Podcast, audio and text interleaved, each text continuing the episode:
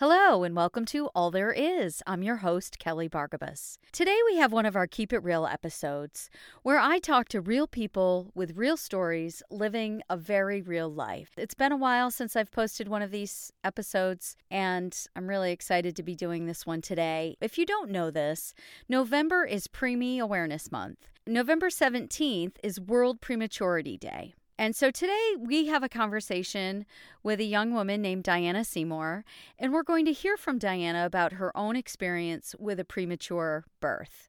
Now, just to give you some statistics before we get into it, according to the CDC, one in 10 babies are born preterm or before completing the normal 37 to 40 weeks of pregnancy, and that's in the United States. So 10% of births, 10% of babies are born too soon. And these babies miss out on important growth and development that happens in the final weeks in the womb, of course. And premature birth is the leading cause of infant mortality.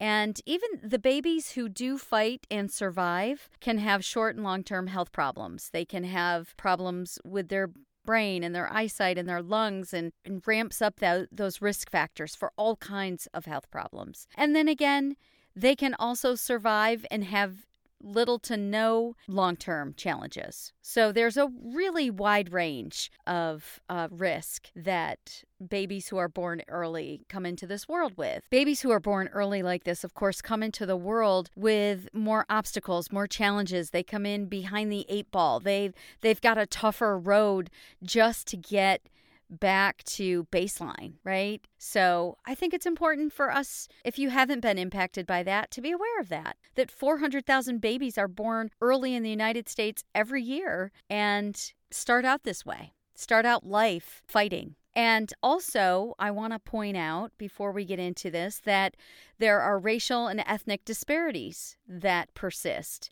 And in 2015, the rate of preterm birth among African American women was about 50% higher than the rate of preterm birth among white women. We know that there's issues with access and equity in our healthcare systems, and there's some real gaps for people of color traditionally in our countries. So it's important to also set that perspective and view as we head into this issue right?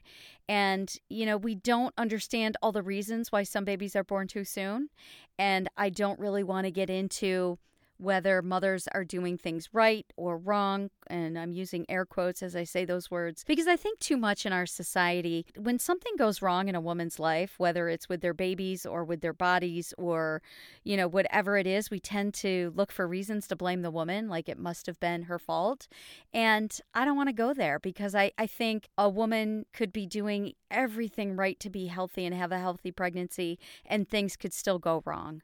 You know, we just don't know everything. And then, of course, there could be pregnant women who aren't being as careful and maybe are involved with some risk factors or maybe don't have the access or the uh, equity in their prenatal care. And yet everything can go right. So, I'm just not going to get into the factors of what's to blame or who's to blame. It doesn't really matter because at the end of the day, one in 10 babies are born too soon. And that's what we need to talk about, okay? Also, in full disclosure, I've known and loved Diana her entire life since she is my firstborn niece. She's been one of the greatest gifts in my life, and it has truly been an honor for me to love her and watch her grow from a baby into a strong, independent woman. And of course, because she is my niece, I had a front row seat when this story was unfolding in our family, but only as an outsider looking in you know, she was really so much on this journey alone, and her mom was there with her every step of the way. But even with that, I just feel like, you know, sometimes when you're in a crisis like this, there's there's just you and you have to fight the battle and i cannot begin to imagine or put into words how it feels to go through something like this as a young mother which is why i have diana here to tell us in her own words so thanks for joining me today i hope you enjoy this episode and i hope you learned something well, hi, Diana.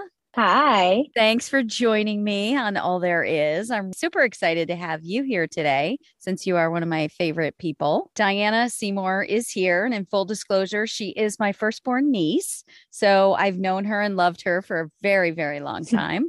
And she's got an amazing, compelling story. November is National Prematurity Awareness Month. And I just learned this because Diana posted something on Facebook a week or two ago when the month started. And I wanted to have her as a guest on this show because she has a real life personal story about the premature birth that she had with her firstborn daughter, Lila Patricia. Is it okay if I say her name? It is. okay, good. So, anyway, November is National Prematurity Awareness Month or, or Preemie Awareness Month. And it's an opportunity for us to learn and become aware. Um, maybe this has touched your life personally, maybe it hasn't. Either way, it's happening, whether we know about it or not. And I think if we can all share in this human experience, it makes the world a little bit of a smaller place and connects us all in a really deep and meaningful way. So I think this is an opportunity to reflect. I know when when I was getting ready for this, of course, my life was touched because of your daughter who was was born premature, but I still didn't really know any of the the statistics that 1 in 10 babies are born premature in the United States. So 10% of all babies are born preterm in the United States. And, you know, we're a very developed country, and yet we still struggle with this. And that's about 400,000 babies that are born early every year in this country. And also, that African American women have about a 50% higher rate of preterm birth, which oh. is a staggering statistic. But regardless of, of all those um, statistics, there are real people and real stories behind all those numbers. And today we have the great opportunity to hear one of those stories. So I'm going to let Diana do most of the talking on here, and we're going to just dive right into this. And I want Diana to start by can you tell us what is your story? What happened? So I think a lot of people, when they are sitting down to hear this story, they think it starts on the day Lila was born. But really, the more I sit back and reflect on it, it started before that because my pregnancy with her was not really, um, I use normal loosely, but it wasn't normal at all, even from the beginning. I was so ill, and my weight gain was, or rather, lack of weight gain was a problem.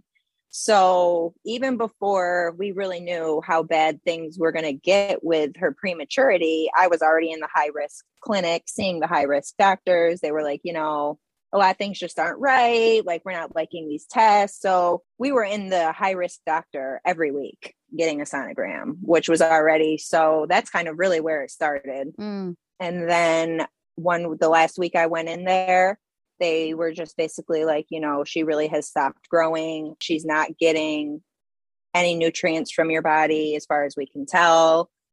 We're not really sure what's going to happen. We need to monitor you more closely to be safe. They wanted me to go right to the hospital from the doctors. And I was like, well, if I'm going to be in the hospital for three more months, you know, optimistic, thinking, oh, I'm going to carry this pregnancy to term. I'll just go in and be monitored. I said, I want to go home first. I want one more night at home. I want to go home, do laundry, pack my stuff clean, bring what I want, not forget anything.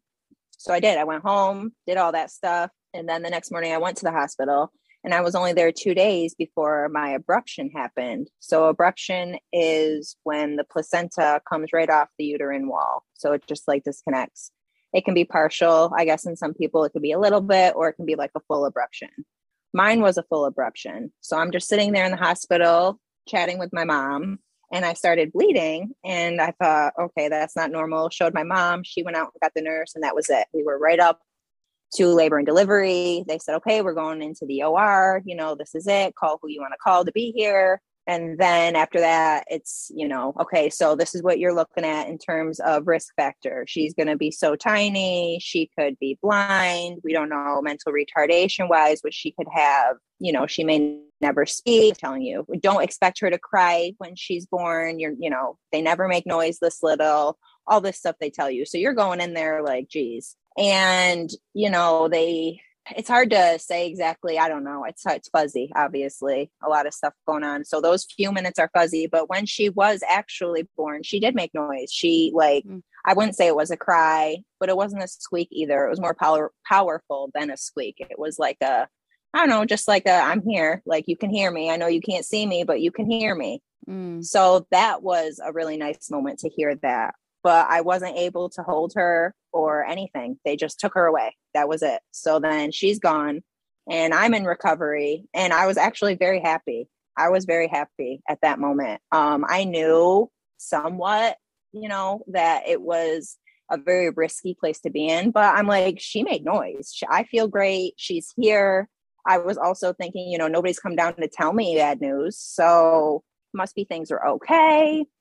Hmm. And you're only in recovery for a couple hours, I guess. And then after that, me and her father went up to see her, and we still weren't able to hold her.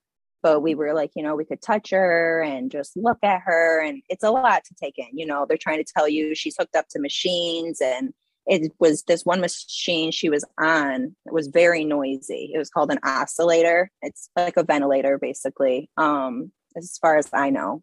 And it was just so loud. And I remember that that was a big thing. I'm just like, oh my God, this machine is so loud, you know, and mm. but this is it was just crazy to see all these things on such a tiny little body. Right. How just, how big was she? She was one pound and four ounces. Wow. And she was only 12 inches long, you know, spread out. But obviously, when you saw her with their little legs curled up, it just looks mm. like a little ball of I don't know, skin. Like it was just well, one uh, like one pound. I was thinking about that today too. It's like a pound of butter. We know like what a pound of butter, how big that right. is. You fit in the palm of your hand. If you look at the pictures, you can even see it in the pictures. Her body, you could, you know, her body was like translucent. You could see every mm. rib. You could see veins. You could see everything. Mm. It was. It wasn't even. I mean, it, it looks like a baby but it's you know not what you're expecting to see when you have a baby and yet you were still happy probably because you had so much so stress do you think so it was happy. because you had such a stressful pregnancy up to that point that you were just happy to actually have your baby surviving outside your body Probably, yeah, probably some of it was. I think a lot of it too had to be like the hormones, right? I still went through labor. Mm-hmm. So there was still a lot of just those regular labor hormones when you just have a baby. Like I wasn't bonding with my baby. I didn't have her there breastfeeding with me, but I was still just happy. Like I was. I was joking with the doctors. How long did that happiness last? Or did at some point you have like a holy shit moment? I mean, that little bliss definitely lasted into the night. I remember after everything calming down, you know, me calling my good friend Sarah and I was on the phone with her, just like bragging, like, oh my God, she made noise and you should see her. And, you know, going on and on and on. And Lila's father was like, like, you should, you need to go to sleep. You literally like just had your body cut open, like go to sleep. And I'm like, but I just like, just couldn't. I was just happy. Mm-hmm. Um, but that all definitely changed when I was discharged from the hospital. You know, you're only in there couple days after a c-section and the hospital was great. They gave me an extra day or whatever. You know they did what they had to do because i didn't want to go home. Mm. so they i even think maybe i stayed an extra day. Somehow they finangled it but that was very hard going home. So my next question was what was the hardest part of all of this definitely with, going home. Yeah without your baby. Yeah that was really hard. Um going home every day was hard but that first day well not really. It was my last day in the hospital, but the first day of that next journey of now I'm, you know, I'm out of the hospital, but my baby is still there. It was a whole nother journey now. But going up there to end the part of me being there, the doctor who was in there with Lila, he just he wasn't my favorite doctor.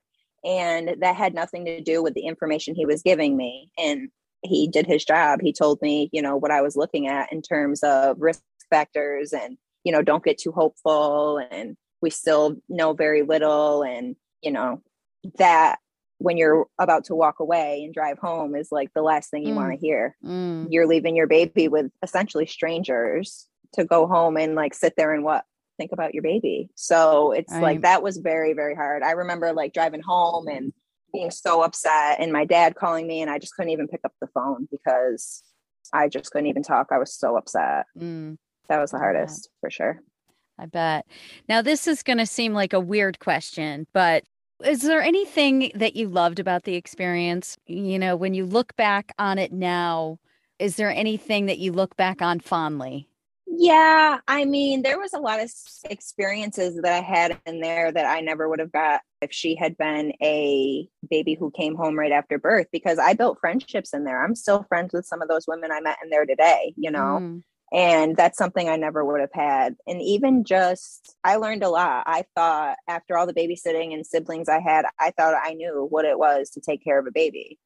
But then you're thrown a very high maintenance baby, and it's like, oh my God, all right. So this is a whole nother meaning. Like, this is dedication coming here, doing all this. It's nice that it was my first experience having a child, I feel, because it just had me look at it in a whole different way it's hard to, it's kind of hard to put into words mm-hmm. but that is a fond memory for me thinking back of on the good stuff the baths bath times i used to love going in for bath times you know mm-hmm. and the nurses we could do it you don't have to and i'm no i want to i want to do the bath you know and just everything going in every day oh she gained one ounce or she gained half of an ounce it's like it's such a big deal mm-hmm. and all those moments are celebrated so those are all good memories i can remember sometimes when we had to have her poop and so there yeah. was like a whole prayer chain going on outside of the hospital that, you know, Lila needs to poop and we all need to up our prayers. So she pooped. Right. Like and it was such a big deal when she pooped. Like all the nurses knew, the doctors, like it was the news of the day. Like she pooped and it's just everything was celebrated. So it's hard to not have good memories when they do celebrate yeah, little and, achievements and all that camaraderie. Yeah, you're right. I guess yeah. all babies poop, right? They eat and they poop. They eat and they poop. That's all they do. Right. But when you have a baby who is fighting for her very survival, and those little things about gaining an ounce or eating whatever she was eating, drinking her milk or pooping, just they become life or death almost. Like it's mm-hmm. it was critical. Like she had to poop so that we knew her systems were working correctly. I would imagine. I don't know. I don't know all the technical. I just was another one, one was like um maintaining her body temperature was a big thing you know? Mm. so she would meet all these milestones that i knew she needed to meet. I knew she needed to gain weight. I knew she needed to be able to eat on her own to go home and all this stuff. So you meet these couple milestones and then you're like all right doc like what are we looking at? When are we ready to go home? They're like well she still can't maintain her body temperature. Mm. it's like geez like that like who even thinks of that? Right. you don't think of that normally. Right so naturally, right? For right, you know, full term babies or even us as we go throughout our daily lives, like that's something that our body and our brains just do for us, and we don't think mm-hmm. too much about it until you get hot flashes, and then becomes a whole nother right. thing. But that's not today's podcast. Um, okay, so what was your greatest lesson that you learned? I think that one of the greatest lessons was to appreciate all the little things. We did pray for the smallest things that when they did happen, it was like, wow, okay, this happened. Now what's next? Like it just kind of, it also made things like the next thing exciting. Like when she finally got to be in her open crib, it's like, oh my God, when we're set towards going home, you know? So all those felt like a, accomplishments to me, even mm-hmm. though it was, she did the work, you know, I'm just there supporting it, supporting her body, but they all felt like my accomplishments really. Mm, that's interesting. I like that. And Spoiler alert to all of our listeners Lila, she's a miracle because she's going to be 10 next month. So, you know, she did survive and thrive, and she's thriving today at 10 years old. When you look at Lila today, do you ever have moments where you look at her and flashback, or, you know, what goes through your mind when you look at Lila today uh, at almost 10 years old? You know, somebody recently asked me this because I posted that thing on Facebook about, you know, premature awareness month. And somebody asked me, like, you know, when you look at her, do you think about all those struggles? And I really don't. I look at her and it, I don't know. I don't know if it's just because I take it for granted or because I see her every day or because she is just so perfect and amazing that you would never know. Like if you just met her off the street. Right you would never yeah. know. You would never know she had all these struggles and all these, you know, warning signs and went through all these therapies and uh, like you would never know. Mm-hmm. But then, you know, obviously when you sit here and you talk about it, or when we look through old pictures, or she starts asking me questions, I'm like, oh, geez, you know, when you sit down and you think about it, it's like, wow, like we really were lucky. That's what mm-hmm. I think about when I do sit and think about the whole situation is how lucky mm-hmm. because like one out of 10, I didn't even know that statistic. Mm-hmm. And one out of 10 is just probably survival, not thriving. And mm-hmm. she is thriving. Now, when she did come home from the NICU, what kind of health challenges did she have? She had to always be on oxygen 24 7. She also was supposed to be on like a, um, a heart monitor that like if her they used to say if she'll desat so like if her heart rate would drop or if like her oxygen levels would drop they always were monitoring these when she first came home. But she never ever had a problem. She even she would rip her um like leads for her monitor off. She would just rip them off in the middle of the night and me and her dad would have no idea. And we'd wake up you know an hour or so later and she'd be laying there with nothing attached to her and we're like oh my god but like she was good. Mm. and she did the same thing with her oxygen. She would just pull her oxygen off her face all the time all the time. And we would tell the doctor and he's just like you know well if she seems fine then i guess just kind of see what happens. If she pulls it off and she's doing okay let it go. So we did. So she just it was like she knew when she needed to get rid of this stuff. She was just taking it off trying to pull it off taking it away. She knew what she needed to get rid of. And she was done. By the time she was nine months old she was off everything. Wow. Oxygen and everything it, it was seemed like a long road while we were in it but now looking back what's nine months? You know what right, i mean? right. Compared to 10 years what is nine months? Right. It's nothing. Yeah looking back it does seem like such a short period of time and mm-hmm. i i wasn't even going through it. I was going through it on the outside on the fringe looking in and it felt like a lot longer than nine months yeah. You know, just always praying for her, worrying about her, praying for her, worrying about her, worrying about you. And um, yeah, it's amazing too how now that we have all that distance between the crisis and today, 10 years, she really is a miracle. When it comes to national preemie awareness, the March of Dimes obviously is probably the most well known and biggest organization that is out there advocating for awareness. How do you think it can help? I think the biggest way it helps would just be support with the families. You know, when I first had Lila, I didn't realize I knew so many people who had experiences with premature babies. But then once you have one and people are like, oh, yeah, you know, your cousin so and so, or so and so here, or that person's friend, it's like, oh, holy cow, I didn't realize. Mm-hmm. You know what mm-hmm. I mean? There's so many success stories that I think that's important when you're going through it to know people like Lila are out there mm-hmm. you know, survive it and thrive. And you talked about helping the families. You know, obviously, when the crisis is going on, like I said, I, you know, I can remember when you were going through it and you were really in it even though Lila's dad was there with you and your mom was there with you, so much of it you had to fight on your own because, you know, they didn't let just anybody in the NICU. So right. I, I, know your your mom, who's a nurse, snuck her way in there. She was able to mm-hmm. get in mm-hmm. there, but most of the time, you know, it was you in there by yourself fighting this battle, right? And, yeah, you know, all we did was pray, you know, and I don't want to say all we did because that is important, but I can remember praying every single day for Lila and recruited everybody I knew. My my neighbor's mother, who was an, an older woman at the time, she had to be in her 80s, grew up Catholic her whole life, and just prayed for Lila every single day and always asked about her. And Lila had so many people in her corner praying and wishing her well. But what what else do you think people can do to support the family or to help, especially I'm sure not everyone has a big extended family. Not everybody has resources or access. You know, what can people do to help?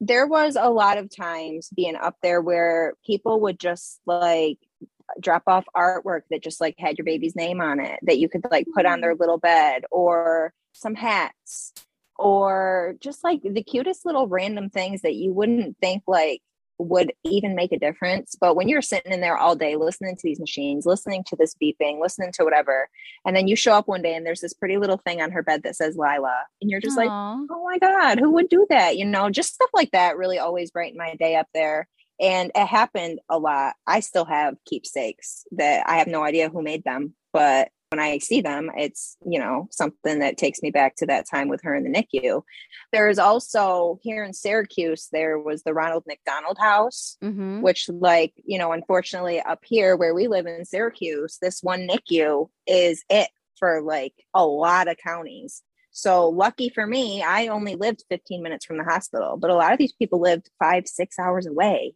and couldn't come every day, couldn't afford to come and stay in a hotel. You know, there's nowhere for them to go. So there was this Ronald McDonald House, and this is where these families would stay while their babies were in the hospital. And that ran on donations. So something like that, donating to something local or mm-hmm. something to financially support the families. Because if your baby's sick in the hospital, I mean, and this is for any sick babies, not just premature babies, but what parent would rather work? I think most parents would prefer to sit with their kid and help them through it. And it's not possible to do that and work in our world a lot of time.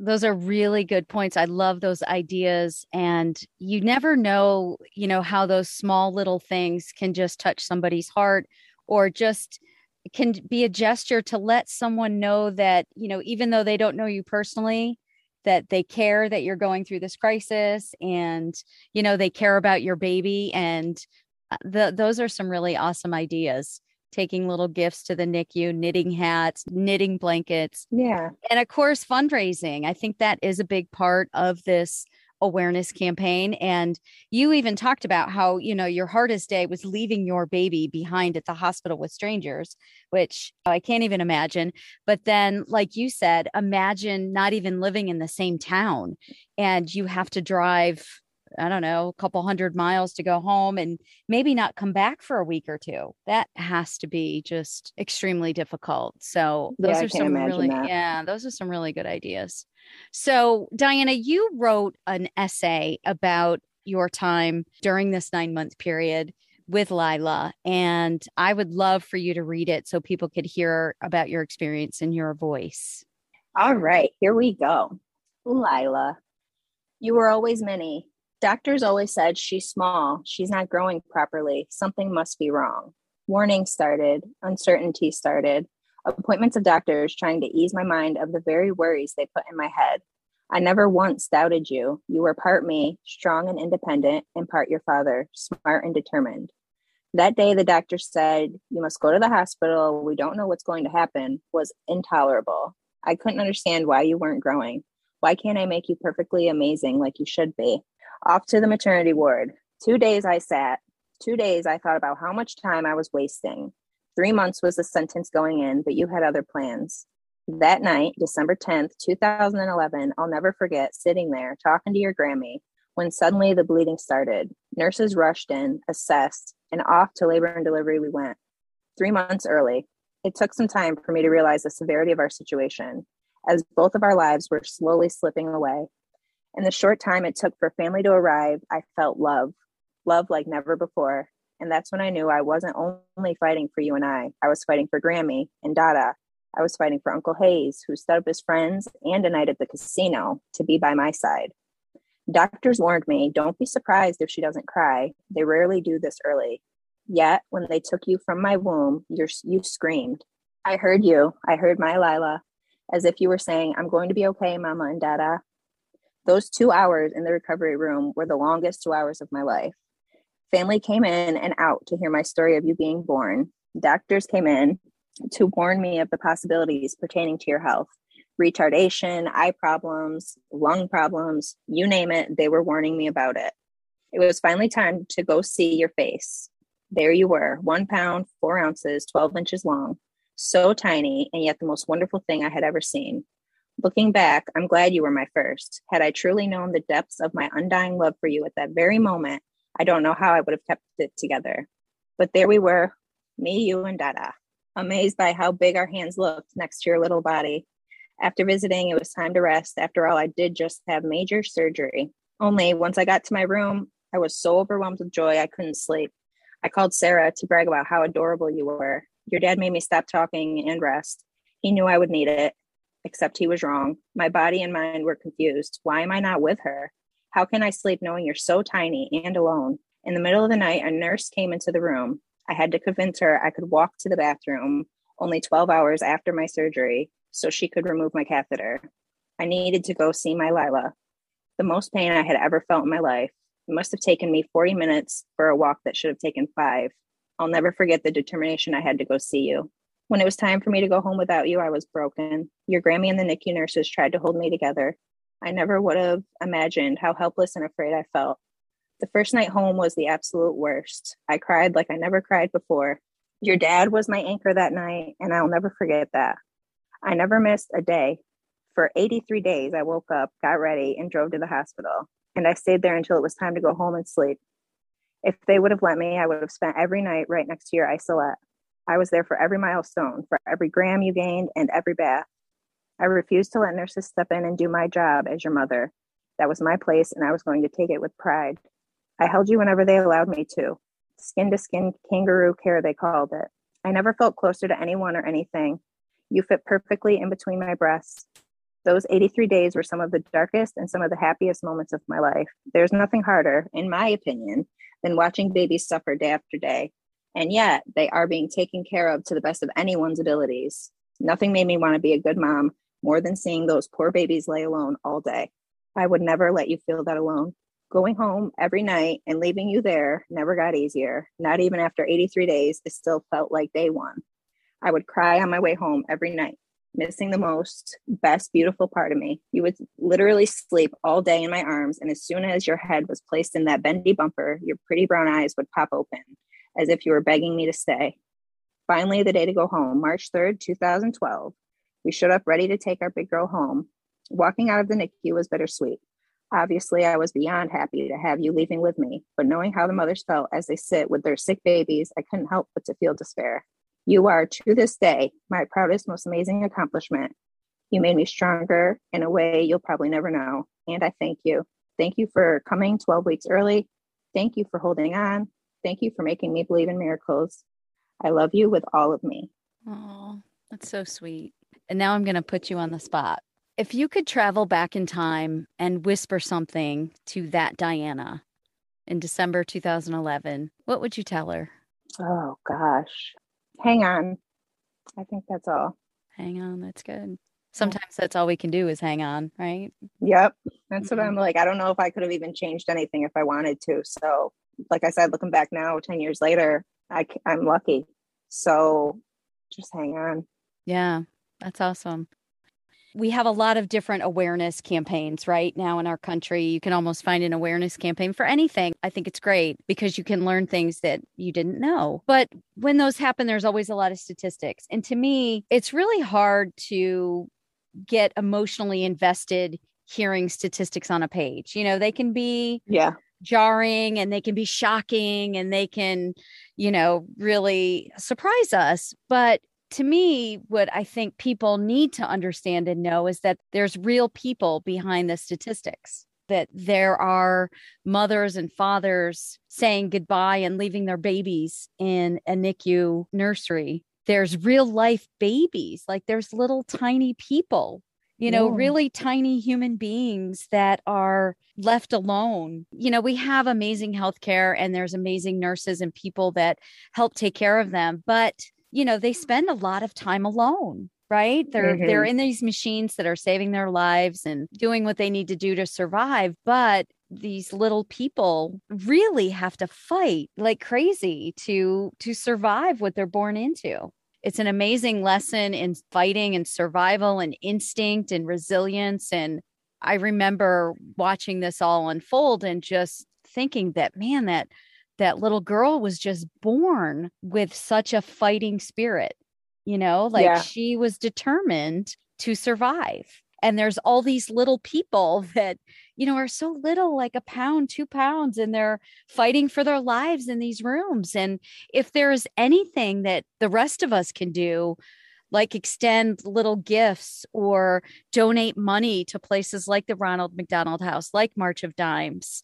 I mean, those are the people that we're helping. We're helping those little tiny babies and we're helping all those moms and dads who are leaving their babies and are doing everything they can to make sure they have a, a fighting chance one of the negative things I guess that I would associate with that experience was I would like be out and about with Lila when she finally came home and you know for all intents and purposes she looked like a normal baby she was beautiful she was tiny but she was beautiful you wouldn't know mm-hmm. but she had mm-hmm. this oxygen on her face mm-hmm. so people would oh she's so cute but what's wrong with her mm. and that used to every single time hit a nerve like what do you mean mm. what's wrong why does something have to be wrong with her you know mm. And even if mm. something was wrong with her, what makes you think as though you're entitled to the answer? Right. And you know, these are people, these are people's in a restaurant, people in a store, like nobody I know, not a friend's friend, like just a stranger. Oh, you know, people say, oh, cute baby all the time to a stranger. But then to follow it up with, well, what's wrong with her? Mm. It's like, you know, that used to bug me a lot.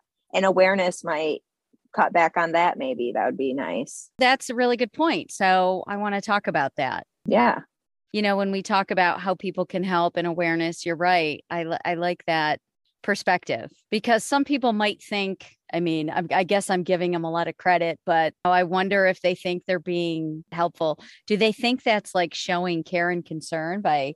yeah i don't think they mean it viciously and you and you know i don't know i might be real sensitive over my babies anyway you know i'm not saying people meant it in a malicious way but it was always an insensitive question nonetheless Well, if you have a mother with a really little baby or even a bigger baby who has oxygen, obviously there's some sort of health challenge, right? And some sort of health crisis going on.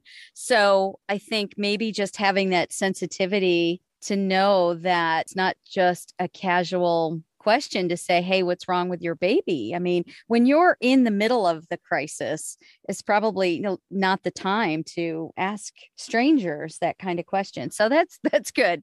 This will be a PSA to all you people out there who think it's your Yeah. business to ask parents what's wrong with their kids in that way. It's like, not. stop. Don't do it. Don't do it. Just smile at them, tell them their baby's beautiful, and right open the door for them, buy them a coffee, do something nice. But don't ask them what's wrong with their baby. Okay. Well, we'll work that PSA into the podcast. I don't even remember how I used to answer that question. I remember one time I was with one of my girlfriends and somebody asked, like, oh, what is what is something? I forget what they asked, but her answer was she's a freaking dinosaur. And I was just like, that was vicious, but I'll let it go. You know, because they were just like being so invasive. And like if you're gonna ask that kind of question, then you're gonna get it, that kind of answer. Oh, I love it. That's a don't- good one. Yeah.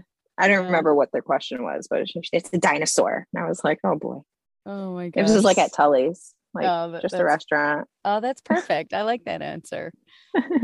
That's funny. What advice would you give a mother who has just experienced a preterm birth or, you know, might be pregnant and having a risky, stressful pregnancy? well, I would say that the advice might be different if you're pregnant versus already delivered. Um, you know, it's easy to say don't stress, but when you're pregnant, stress is really the worst, right? Like Mm, so if you're pregnant and you're worried about these things, I don't know. It's it's very easy for me to say go with the flow. And I know a lot of people can't accept that answer though. So I don't know what I would tell those people who can't accept that answer because I don't know if there's anything you can do. You know, we talked about how you can't really prevent premature births in all cases. So you got to go with the flow. But once they're born, it's very easy, I think, to spiral and just kind of go crazy with the what ifs, what ifs and especially because it's the doctor's job to tell you they can't tell you everything's you know unicorns and rainbows all the time they have to give it to you straight mm, and i think it's important to remember a parent going through that these kinds of stories like lila's story success stories it's not mhm. all bad right. you Right. know Yeah, that's true. That's true. Well, this Yeah. was awesome. Thank you for coming and, and sharing your story with the world, welcome. with all of our listeners. I think it's really helpful. I know I learned a few things about what I can do to help people in crisis. It doesn't even, like you said, have to do with premature birth, but it's all about sharing this human experience and how we can just make the world a better place, a smaller place, and just care for each other because we're all going to be going through stuff at some point in our lives. Right. And, you know, it's hard to avoid it completely for your whole life. So at some point, things like this will affect your families. And, you know, you've given me some some things to think about and some good perspective. So Thanks for tuning in today. And remember, on November 17th, which is World Prematurity Day, the color is purple. So light it purple, people. Let's do our part to spread awareness, to raise money, help do what we can to prevent preterm births, to give every baby a fighting chance at the best possible life. And remember that there are real people behind every statistic. You know, I had some real aha moments too with Diana today. Don't go up to strangers and ask them what's wrong with their baby. Donate money to the Ronald McDonald House. It is such a great organization. It's such a great resource. And also the March of Dimes. Check out their website. And third, the third thing I learned is that the smallest gestures and gifts can touch the heart of a person or a family in crisis. And, you know, I'm a big prayer. My family, you know, we, we believe in the power of prayer, and I think that's really important. And you can always do that if you believe in that.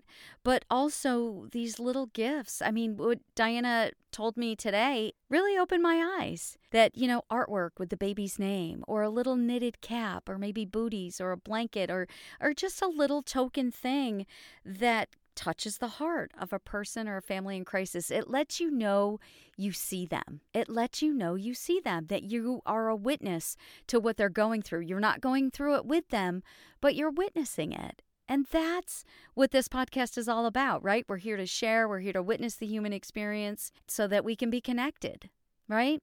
So, November 17th, Light It Purple. Talk to somebody about what you learned listening to this podcast. And you know, I know the March of Dimes, their core issues that they're advocating for right now are equity and eliminating racial and ethnic health disparities and improving access to care through expanding critical health programs and closing the gaps in coverage. And the third thing that they focus on is prevention and helping spread awareness and education about some of the things that can uh, be a risk factor for preterm birth. So that's it for this episode. You can find more information and contact me by going to my website, kellybargabos.com slash podcast. If you got something useful by listening today, please subscribe, share, or review. All there is, I'd appreciate it. Until we meet again, take care.